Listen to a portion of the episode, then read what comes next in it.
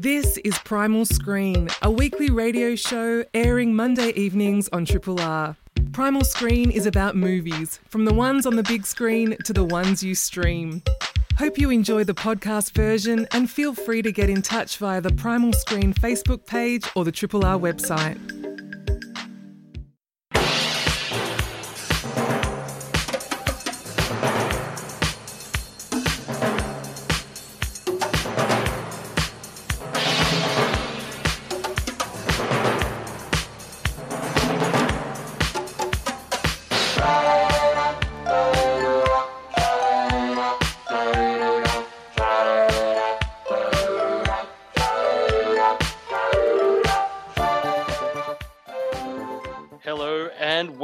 To Primal Screen, a Triple R film criticism show and podcast. I am your host, Paul Anthony Nelson, and joining me in the virtual studio are Sally Christie Hello, hello. and Flick Ford. Howdy. We will get flashbacks of terrible, toxic offices we've all worked in with Melbourne filmmaker Kitty Green's debut dramatic film, The Assistant. We'll play Flick's chat with Kitty, all about her inspirations and intentions with her film. And finally, we'll go back to Nam with Spike Lee's new joint for Netflix, Da Five Bloods. Also, as you listen to us chatting about these films and other things, please feel free to hit us up on our social media channels and leave a comment. Just search for Primal Screen on Facebook, Instagram, and Twitter. Um, I can run through the tags, but uh, it's a, a Primal Screen show at Facebook. Primal underscreen underscreen. I always say underscreen. primal underscore screen underscore show on Instagram and primal underscore screen at Twitter. Now, as we've got so much to chat about and uh, two interesting films, including our first cinema release in three months, um, and a terrific in depth interview, let's just dive into our first film of the evening, shall we? And here you are sitting in my office, stressed out, jealous of some new assistant who's who's getting more attention than you. I'm, I'm not I'm not jealous. I, I was just I was worried for this girl. She's a woman. The Assistant is the debut dramatic feature film from Kitty Green, known for directing the documentaries Casting JonBenet and Ukraine is Not a Brothel. We follow a day in the life of Jane, played by Julia Garner, who is an assistant to a powerful movie executive. As Jane follows her daily routine, small events, observations, and aggressions, both micro and macro, build up as she grows increasingly aware of the insidious abuse that threatens every aspect of her position. Sally, did this day in the life of a, uh, a harassed uh, assistant remind you of some uh, past gigs that you've worked in the past? Oh yeah, it certainly did. Certainly did. Um, I'm I'm a fan of Kitty Green. I uh, was really excited to see this because, yeah, her previous documentary work I have just adored. Her approach to storytelling is so fantastic, and I, I feel really unique. Uh, when I first saw casting JonBenet, I was so surprised at the way that entire documentary played out, and the same thing with the assistant. Um, I didn't know too much about the assistant before I watched it. I knew vaguely what it was. I didn't realize it was a day in the life of. And the way that Kitty Green has executed that is absolutely phenomenal. Uh, how we kind of feel everything that Jane's going through. And like you were saying, these small things and these huge things that she's dealing with just become, you know, so all consuming when you're watching them. And you, she, what's her name? Jane Gardner? Uh, That- Julia Garner. Julia. Yeah. I haven't seen her in anything else. She's in Ozark. She's Oh, okay, in okay. But she is And also- absolutely Yeah. phenomenal in this. So Um, was about to say she's also in The Americans. She's just incredible. The way that she uses her body in this film really blew me away. She doesn't have a whole heap of dialogue, but her facial expressions, her body language, it just conveys so much. Um, yeah, I was so impressed with this, and it was really powerful because it obviously, I guess, there's the comment on the Me Too movement, but like you were saying, Paul, it really does hit a chord with with anybody that's worked in an office place where you see this shit going on and especially when you're young in your 20s that um it kind of feels like this is the entire world and if i lose this everything's going to go which of Mm. course is not the case and that gets conveyed so well in this film yeah i thought it was brilliant Yeah, I actually I found like I had there was too much resonance for me with watching Yep. this. I Mhm.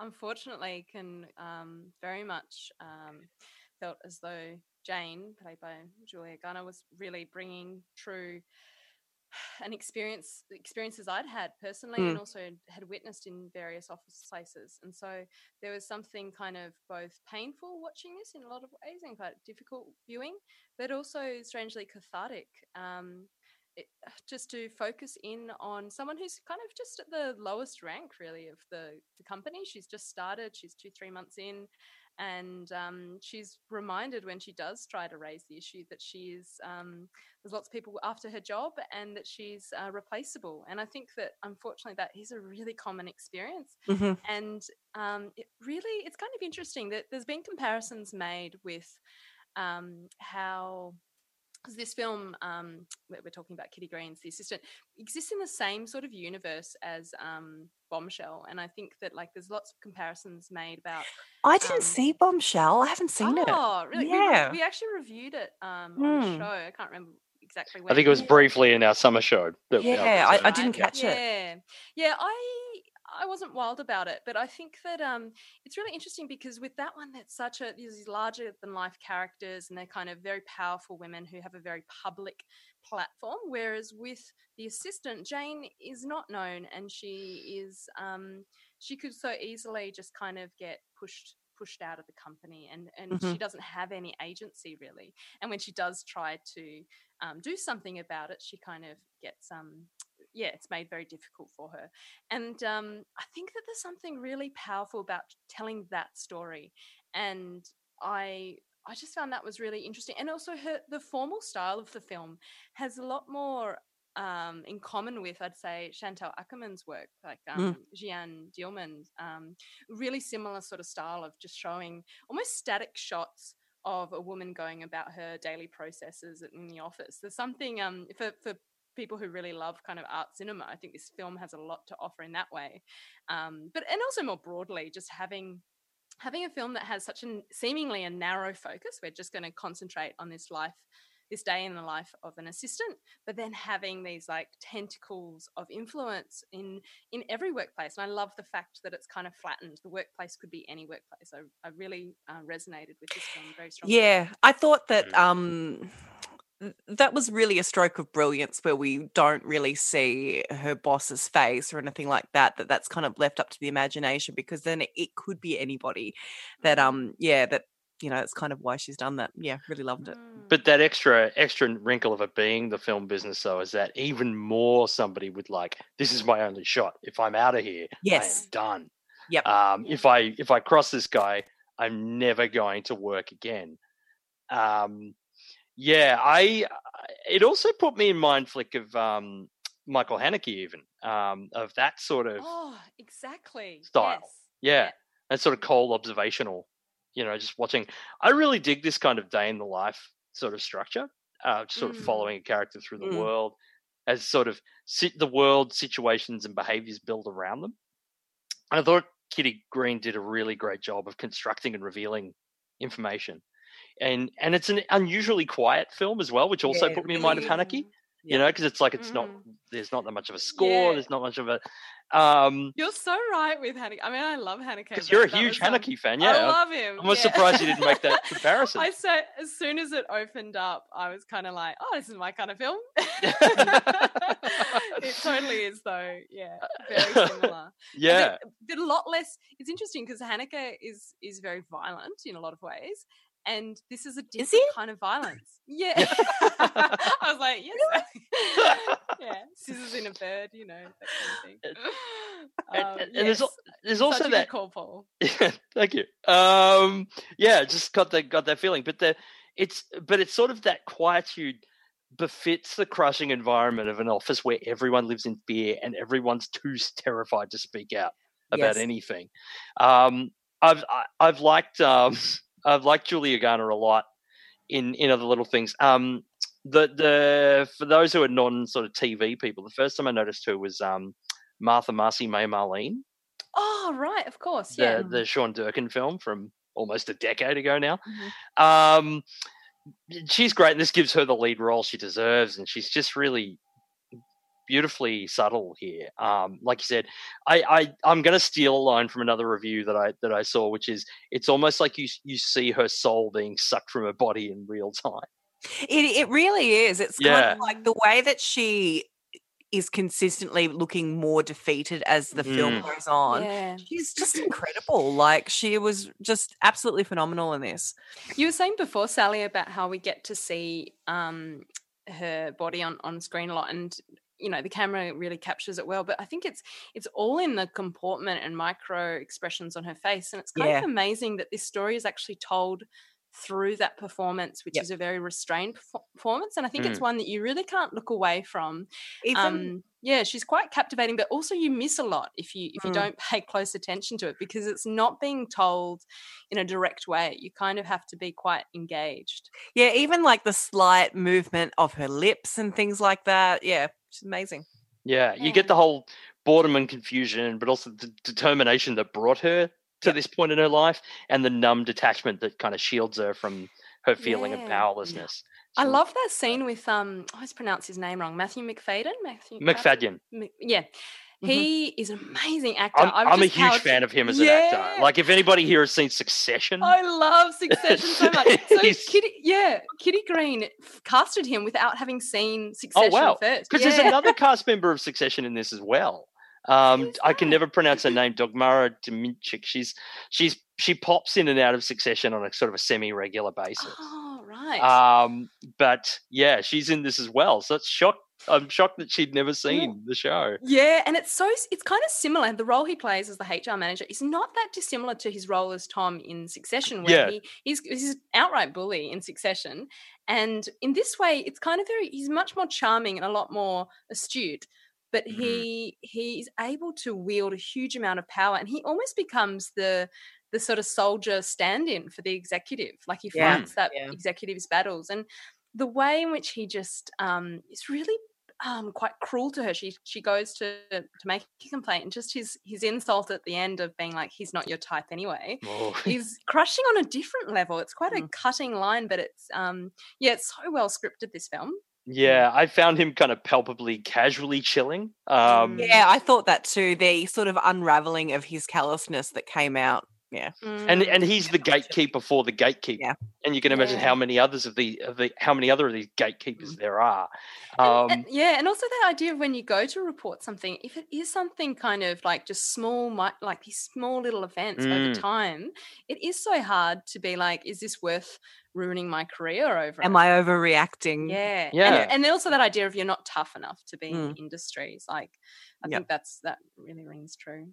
And this is a giant figure and trying to bring them down with something that you may have heard or may have seen or this kind of this felt a bit off like it's not the concrete evidence that you think you need Mm. so it's Mm. like oh i'm just going to be dismissed out of hand and i'm going to get run out of the industry i also like the whole atmosphere in the office between her and the two guys Yes. in the office they're played by noah robbins and john orsini they're so cowardly they kind of clam up whenever someone's going to get thrown under a bus but they also take the time to help her out to word her e- apologetic emails to you yeah, Yeah. like to make sure that nobody, you know, it's like to make sure they all escape his wrath. I think, you know, it's, Yeah. it's but it's interesting. That's the one time they seem to help her.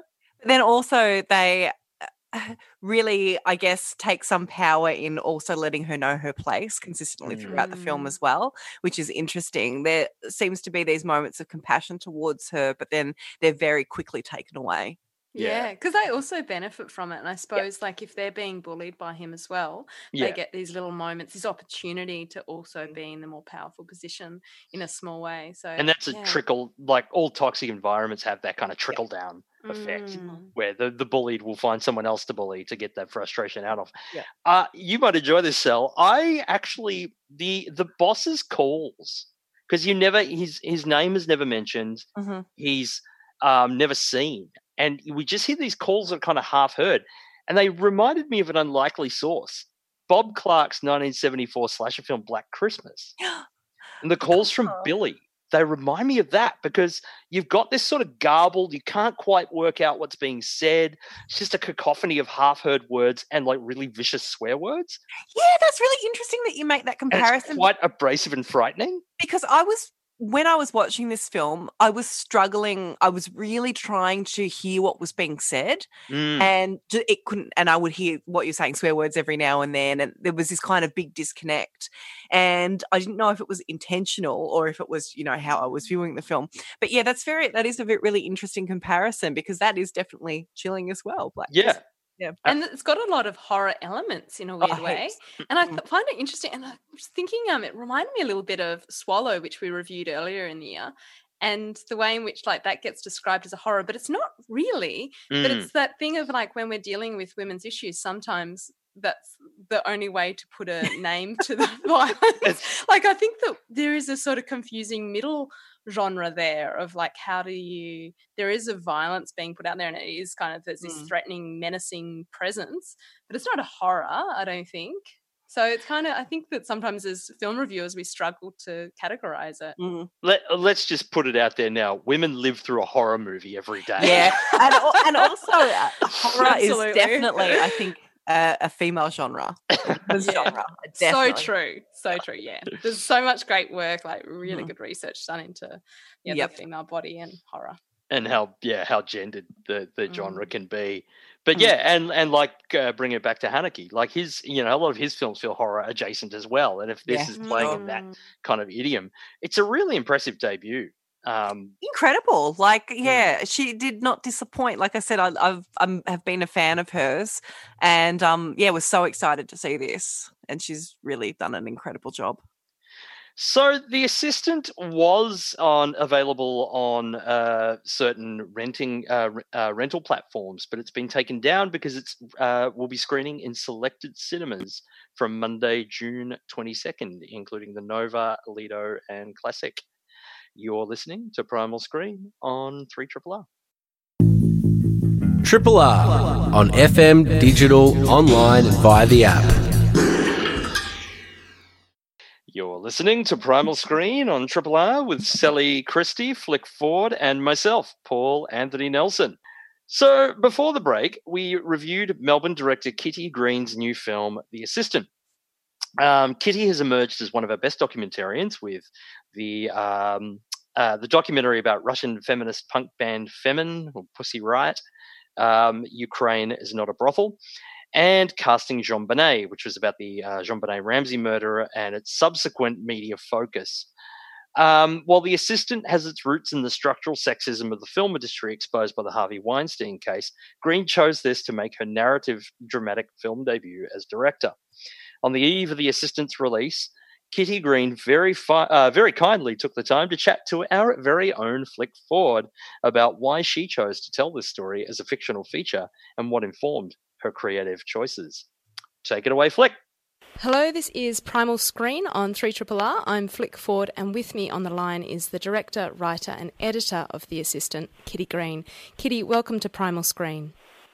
Thank you for having me. Ah, our pleasure. So, your film, The Assistant, tells the story of an underappreciated assistant to an abusive and volatile, high powered film executive. There are, of course, parallels um, to be made with the Harvey Weinstein case, and you've mentioned in other interviews that um, the film is kind of inspired by those events somewhat. What exactly uh, was it about the case that prompted you to start writing this film?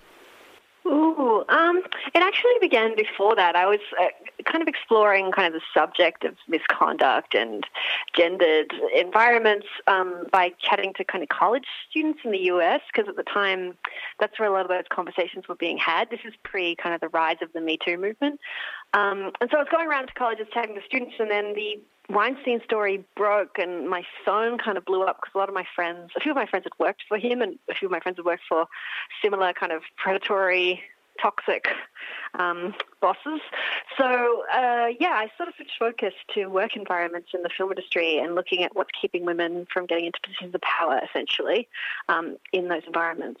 Yeah, absolutely. And I do love that the film, even though it's set within the film industry, um, as far as him being a film executive and her working for him, it's not. It could be really any office in any sort of industry. Um, I really, um, I thought that was really well captured. And I understand you did a considerable amount of research in developing the film. Um, can you tell us a bit about what that process involved and why you feel like that was important? Yeah, I mean, I started just chatting to. I mean, I was looking at kind of the coverage of the Me Too movement essentially, and the way it was sort of focused on the predators, on the kind of bad men, the rotten apples, and kind of this idea that if we get rid of them, uh, everything will be fine. and I felt like the problem was so much bigger than that and, and kind of cultural and structural. So I started chatting to women about their work environments. What was it about their work environment that was preventing them from kind of climbing the ladder, uh, microaggressions, gendered division of labour, sexual harassment, um, corrupt HR departments, all that stuff. So those kind of conversations formed the screenplay essentially. Um, but I started in the film industry and kind of broadened out to women in finance and tech and architecture and engineering and was hearing the same stories over and over again. Yeah, and I know that you, um, I know you studied narrative film at VCA, um, but all of your previous films have been documentaries. We've got the um, 2013 documentary "Ukraine is Not a Brothel," which is about the controversial feminist group Femen, and you've got "Casting JonBenet," which is kind of like a true crime meta doco about the death of JonBenet Ramsey, um, and also the the short um, documentary short 2015's uh, "The Face of Ukraine." I was interested interested with all of this research that you've done and all of these interviews you've had. Um, there seems like there would have been a lot of real life experiences that you've drawn upon, um, and so the assistant could just as easily have been told as a documentary. What what do you think that narrative form offers the story? Um, I mean, there's a few kind of ways to answer that, but uh, firstly, I mean, I had a lot of experiences on the film festival circuit myself, promoting those movies where I was wasn't being as taken as seriously as my male colleagues, and often get sort of the, there'd be a lot of kind of sort of underhanded, like well, kind of comments that were very I found offensive, but nobody else noticed or kind of ignored. And whenever I kind of bring them up, someone would say, "Oh, just ignore it," you know, whatever.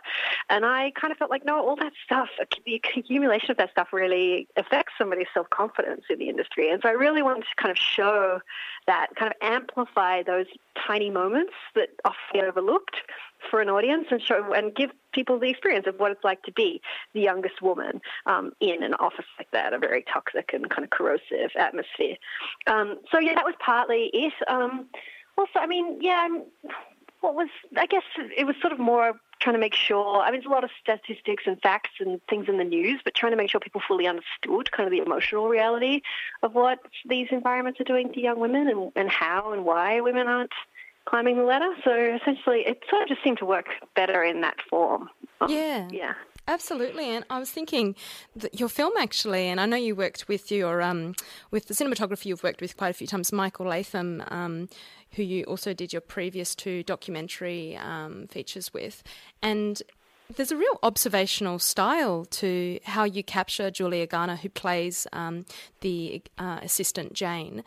Was that a was that a deliberate attempt to sort of bring in those elements of documentary style, or was it is it more of a um, uh, yeah, you mean like a visual style, or yeah, totally. Yeah, I thought that like there's so many processes of, of Jane just photocopying um, and just sort of walking through, and you kind of just remain with her. The the camera just stays trained on her as you walk through these kind of fluorescent lit hallways by herself. And I wondered whether it kind of did remind me a lot of um, your documentary style, where kind of things are yeah. events are unfolding out onto the on the screen.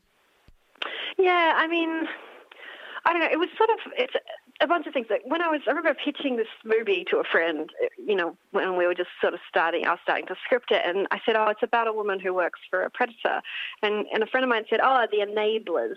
That like really quickly, and I thought, well, it's a really mm. difficult position for someone, especially a young, very young person in an entry level position to be in, um, and calling them an enabler that quickly was something I wanted to make sure.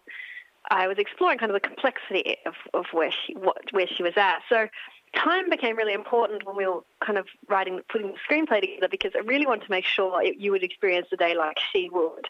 So she's doing mostly kind of banal administrative tasks, but one in every seven is something a little off or a little suspicious or a little provocative, but she doesn't have enough evidence to really be able to prove that her boss is up to no good. So she's kind of giving me bits and pieces, and but she has the dots but can't join them essentially. And so I wanted to make sure an audience was experiencing that you know, accurately and authentically. So that that became partly why it feels kind of observational in tone. Mm, absolutely. And you really get a sense of that when Jane has the meeting with the HR manager, um, played with um, sinister um, kind of charm by uh, Matthew Macfadyen. Um, and I thought that that was really powerful scene for the very fact that it often is um, the recording or the reporting of, of those moments, those tiny moments, like you said um, that make it quite difficult to real action to happen.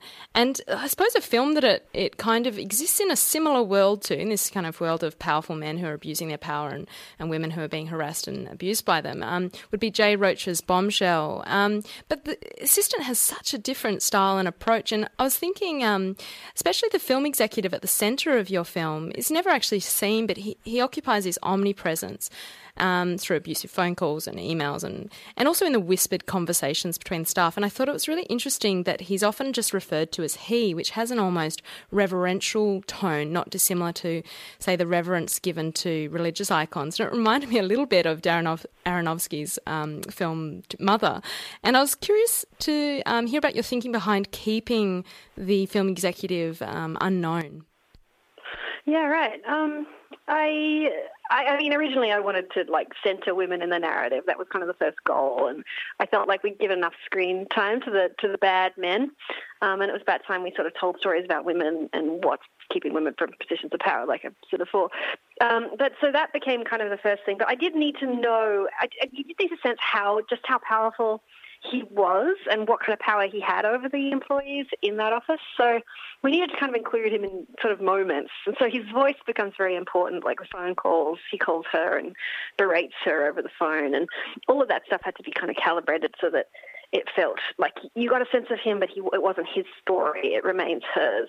You know what I mean? Mm, absolutely. Yeah, I, th- I thought that was a really powerful decision to make. Um, it's also, I mean, the, your film is, is in a lot of ways quite a difficult watch. I definitely had a lot of um, felt a lot of resonance with Jane, and um, it requires spectators to confront their own complicity in workplace abuse. And I was wondering whether it was difficult for you to secure funding for this film. Did you have any pushback? Yeah, I mean a lot actually. Oh. Um, it was it, it was an interesting process. Um, it, we'd often like we got the script finished and we were sending it around to production companies and we'd always have like the female executive really excited about it and she'd be like yeah we're going to do it. We're, we're on board. And she's like i just got to show my male boss or my boss. And it, a day later we'd get this email going i'm sorry I, you know i can't get him to even read it. He's he knows what the subject matter is. And there's a bunch of reasons why it makes people uncomfortable but um I mean, firstly, I think anyone that takes it on would have to kind of interrogate their own power structures and their own work environments, and I think a lot of companies aren't ready to do that yet. So, yeah, it was very disappointing. But we ended up finding kind of the right team who made let us do it our own way, and yeah, it was a great a great group. So, yeah, fortunate in the end. Yeah, absolutely. And I noticed um, I've been rewatching a lot of your films uh, this this past week, and there's so many common themes around like the performative female body. You've got um, focus on figure skaters and beauty pageants, and also the radical performativity of female bodies, like the activists in Femen, and the violations against that body that we see in well don't see in the assistant. And um, I was just kind of and and it also kind of um, resurfaces in casting JonBenet. And I was wondering, do you feel a social responsibility as a filmmaker? Oh gosh, I mean, I'm not sure. I mean, that's something. I mean, of course, yes, but uh, it's not like. I guess I gravitate towards subjects that interest me, and then try and kind of pick them apart and figure out why I have a problem with them or what I want to say that's not being said in the media. Or I kind of throw them around a little bit. Like the assistant was obviously a reaction against just so much coverage being about Harvey Weinstein and not being about power structures. And and JonBenet was a reaction against kind of the press, the insane press coverage that of, that, that sort of surrounded that trial. So, yeah, I, I mean there is a responsibility definitely.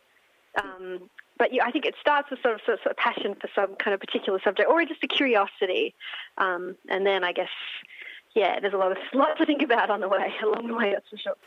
Yeah, absolutely.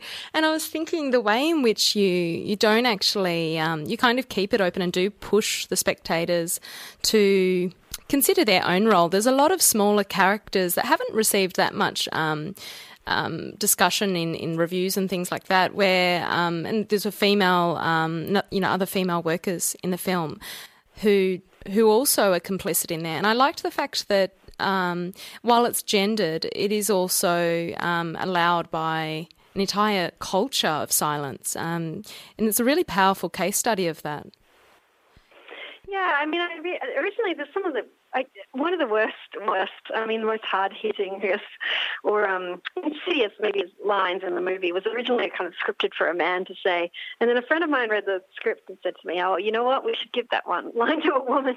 And I thought that was kind of a, a good observation. It's something like it's not so simple as men bad, women good. Like, there, it's a really complicated situation. We're all kind of complicit in this system that's hurt and sideline women for this many years. And um, yeah, and we need to think about our roles and, and, how to change things moving forward. All of us, we have a duty to. So yeah, yeah, definitely, absolutely. And you're a woman who's worked in the film industry for several years as a director, cinematographer, writer, producer, and editor. And I wonder what advice you have for women who are either interested in making films or currently working in the industry. Well, I'm not, not sure. I, I kind of self generate. I make my own, kind of come up with my own ideas and kind of show them to people and get people, try and get people excited about them. I'm not someone that kind of waits for things to come to me. So I, I, mean, I always suggest that's an easy way to, I mean, not an easy way, but like the best way to get going and kind of make your own stuff is be really passionate about something and kind of yeah and build it and kind of develop it as much as you can in your spare time and then try and get some some support. So yeah it makes things basically. I mean we've kind of got the tools now. Like it's a lot easier with dslrs and iphones even to make to make films and movies and media. So it's it's a good time for it. Yeah absolutely. Kitty thank you so much for taking the time to talk with me today. Oh, thank you for having me. Lovely yeah, chat right. Thanks for uh, chatting with us, uh, Kitty Green, and great work, Flick. Obviously, obviously, Kitty enjoyed the chat because you'll be hosting not one but two Q and A's after screenings with her after screenings of The Assistant. Uh, the first at the Classic Cinema in Elsternwick next Monday, Monday, June twenty second at seven pm, and then at the Lido Cinema in Hawthorn on Tuesday, June twenty third at seven pm. Yeah, please come along. So jump online and book your tickets now, listeners. Now I um I have a retraction to make. So I said that Ukraine is not a brothel was about the quote Russian feminist punk band Femen. They're not a Russian feminist punk band at all. They're a Russian protest feminist protest movement. and the punk band Pussy Riot is tangentially involved. So I got my wires crossed on that one. So I apologize, listeners. Just wanted to clarify that. And also, it's just occurred to me I referred to um, Ukrainians as Russians. I'm just going to see myself out now. So uh, many corrections. So many corrections. just all in that one thing. Sorry, Monday. I haven't seen the movie. I do apologize. Um, the the the Ukraine is not a problem, not the assistant. Love the assistant. Let's just clarify that. You're listening to Primal Screen on Triple R. Triple R.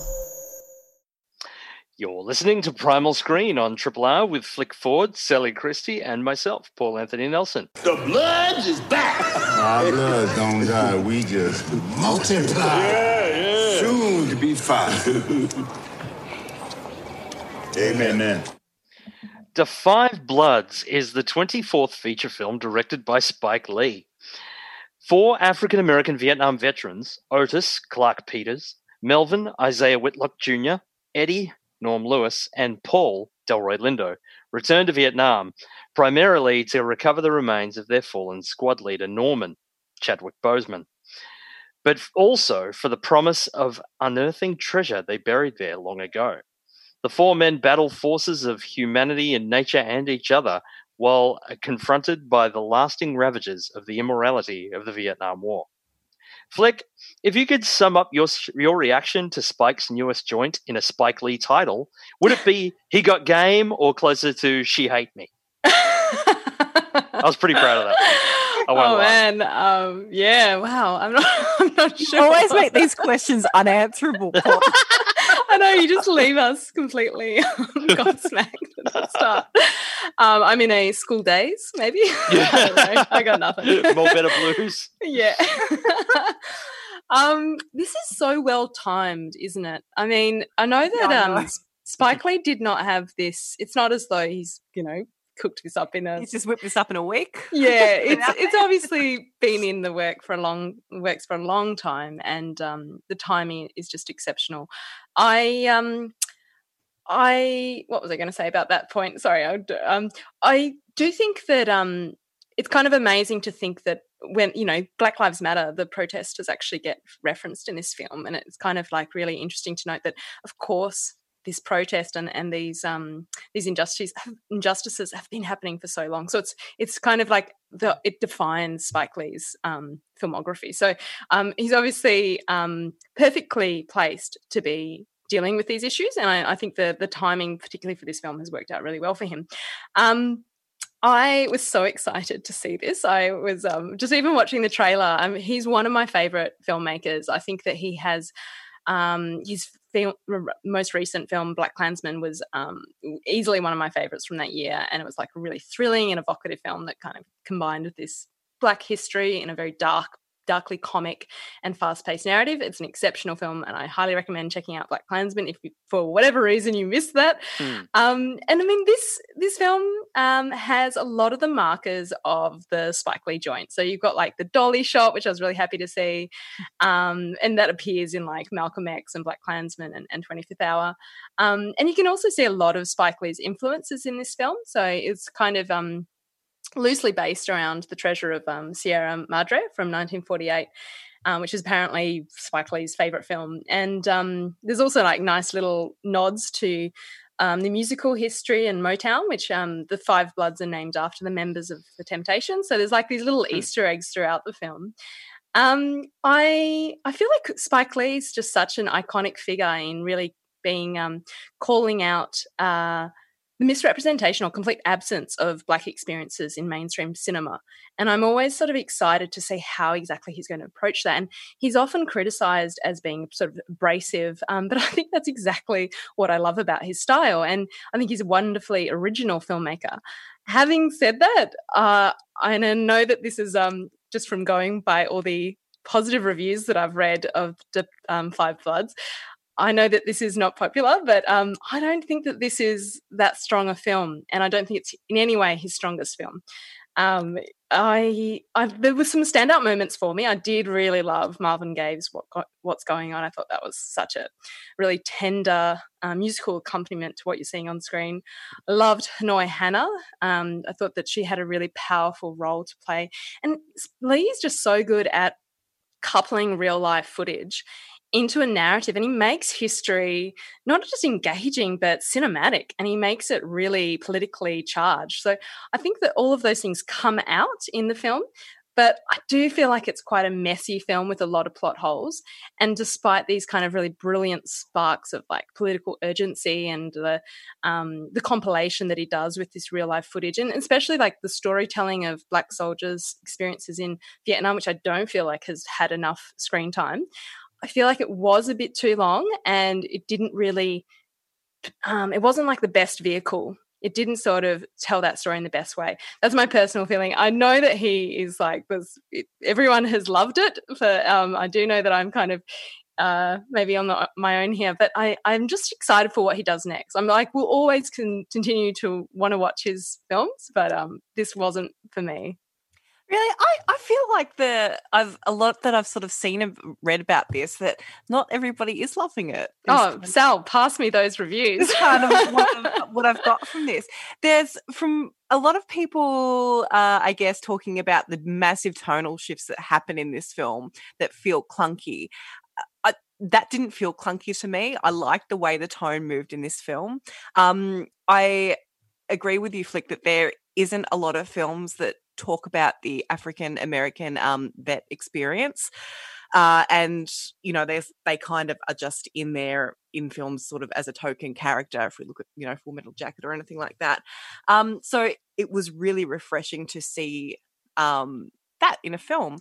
My my dad is a Vietnam vet, and he really oh, recently oh, wow. met up with um, some of his old platoon members and in Vietnam and went on a holiday. And now I'm thinking maybe they were looking for treasure. You're onto them. But um, yeah, I I did. I, I think this film had some really great moments. Had some really really brilliant moments, but as a whole, wasn't brilliant. My thing that that I came away from with this was that we have these core characters that we follow for quite a substantial runtime. It's about two hours and forty minutes long, and I felt like I didn't know these characters very well by the time the film finished. Um, the character development for me really wasn't very present. Um, yeah, I, I felt like I, I didn't know these characters by the end of it. And that was, yeah, like I was saying, so for a, a film of this runtime, I would kind of expect that where we're going on and we're looking at these characters' experiences and their relationships with each other, and that is the sole focus of the film. That didn't come through for me. But um, yeah, I, I, having said that, I did still enjoy the film. I really, really did enjoy it. Um, yeah, moments of brilliance, but as on a whole, it didn't feel consistent. I guess. Yeah. Yeah, I've been reading a lot of the same, like overwhelmingly positive sort of buzz on this. Um, and it's, I find that I think a lot of it's dialed into the emotion of the moment. Yeah, because and it, it is the, the you know that like Flick was saying, the timing of this film, it is. Yeah, Yeah. It's, it's almost terrifyingly prescient. Yes. But yeah, I I utterly agree. I I came out of this and um, the first word I mentioned when my partner was like, "What did you think of this?" was unwieldy. Yeah. Um, Mm, it's yeah. unwieldy and uneven, and I I completely agree. There's frequent, even sustained moments of brilliance in this, and and and power, but just as many off-key choices. Spike's never been the most subtle filmmaker, and I love him too. I'm a massive fan, and I kind of mm. love his. I love that he just goes for it so much. But there's moments here that are just a bit too heavy-handed, and just a general bloat. Like there's no reason this film needs to be 156 minutes, and I feel like this film feels like a lot.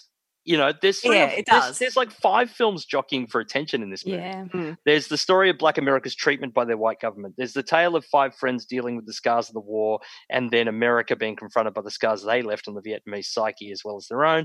There's the loose remake of Treasure of the Sierra Madre. Yeah.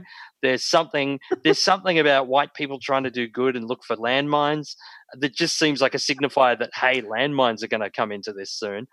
Um, there's a war movie that sticks its head in every half hour. It's, it's too much movie. It is. It's a lot. It's a Yeah. lot. And How? Yeah. yeah, sorry, Flick.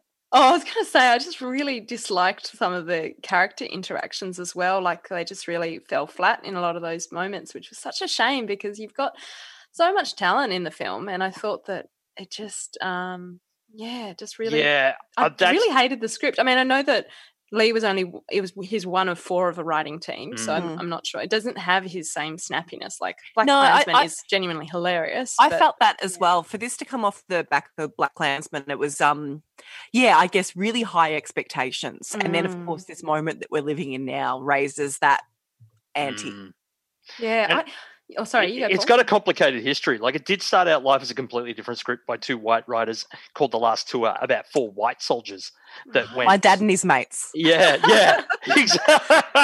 and then somebody heard that Spike's favorite film was Treasure of the Sierra Madre and gave him the script, and then he and his Black Klansman screenwriter retrofitted it to to fit the black experience. And it does feel like five screenplays mashed together. That's Mm, actually yeah, it what does. it feels like. I think the choice. I think you're absolutely right about the um the uh, Sally about the character development Mm. because I wanted this to be more of an ensemble. Instead, Yeah. we spend seventy percent of the film shackled to the MAGA, MAGA hat wearing, PTSD afflicted, ranty rage cage, who is constantly putting his friends in danger and writing off his son. And it's like Delroy Lindo's performance is incredible. Yes, like I'm not throwing shade at the performance, but the character.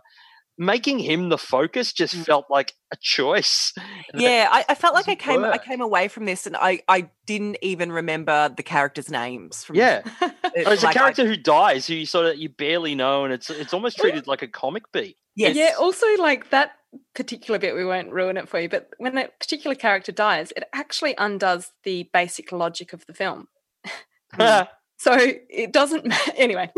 Yeah. when you watch it, you'll get it. But I was just like, wait, what?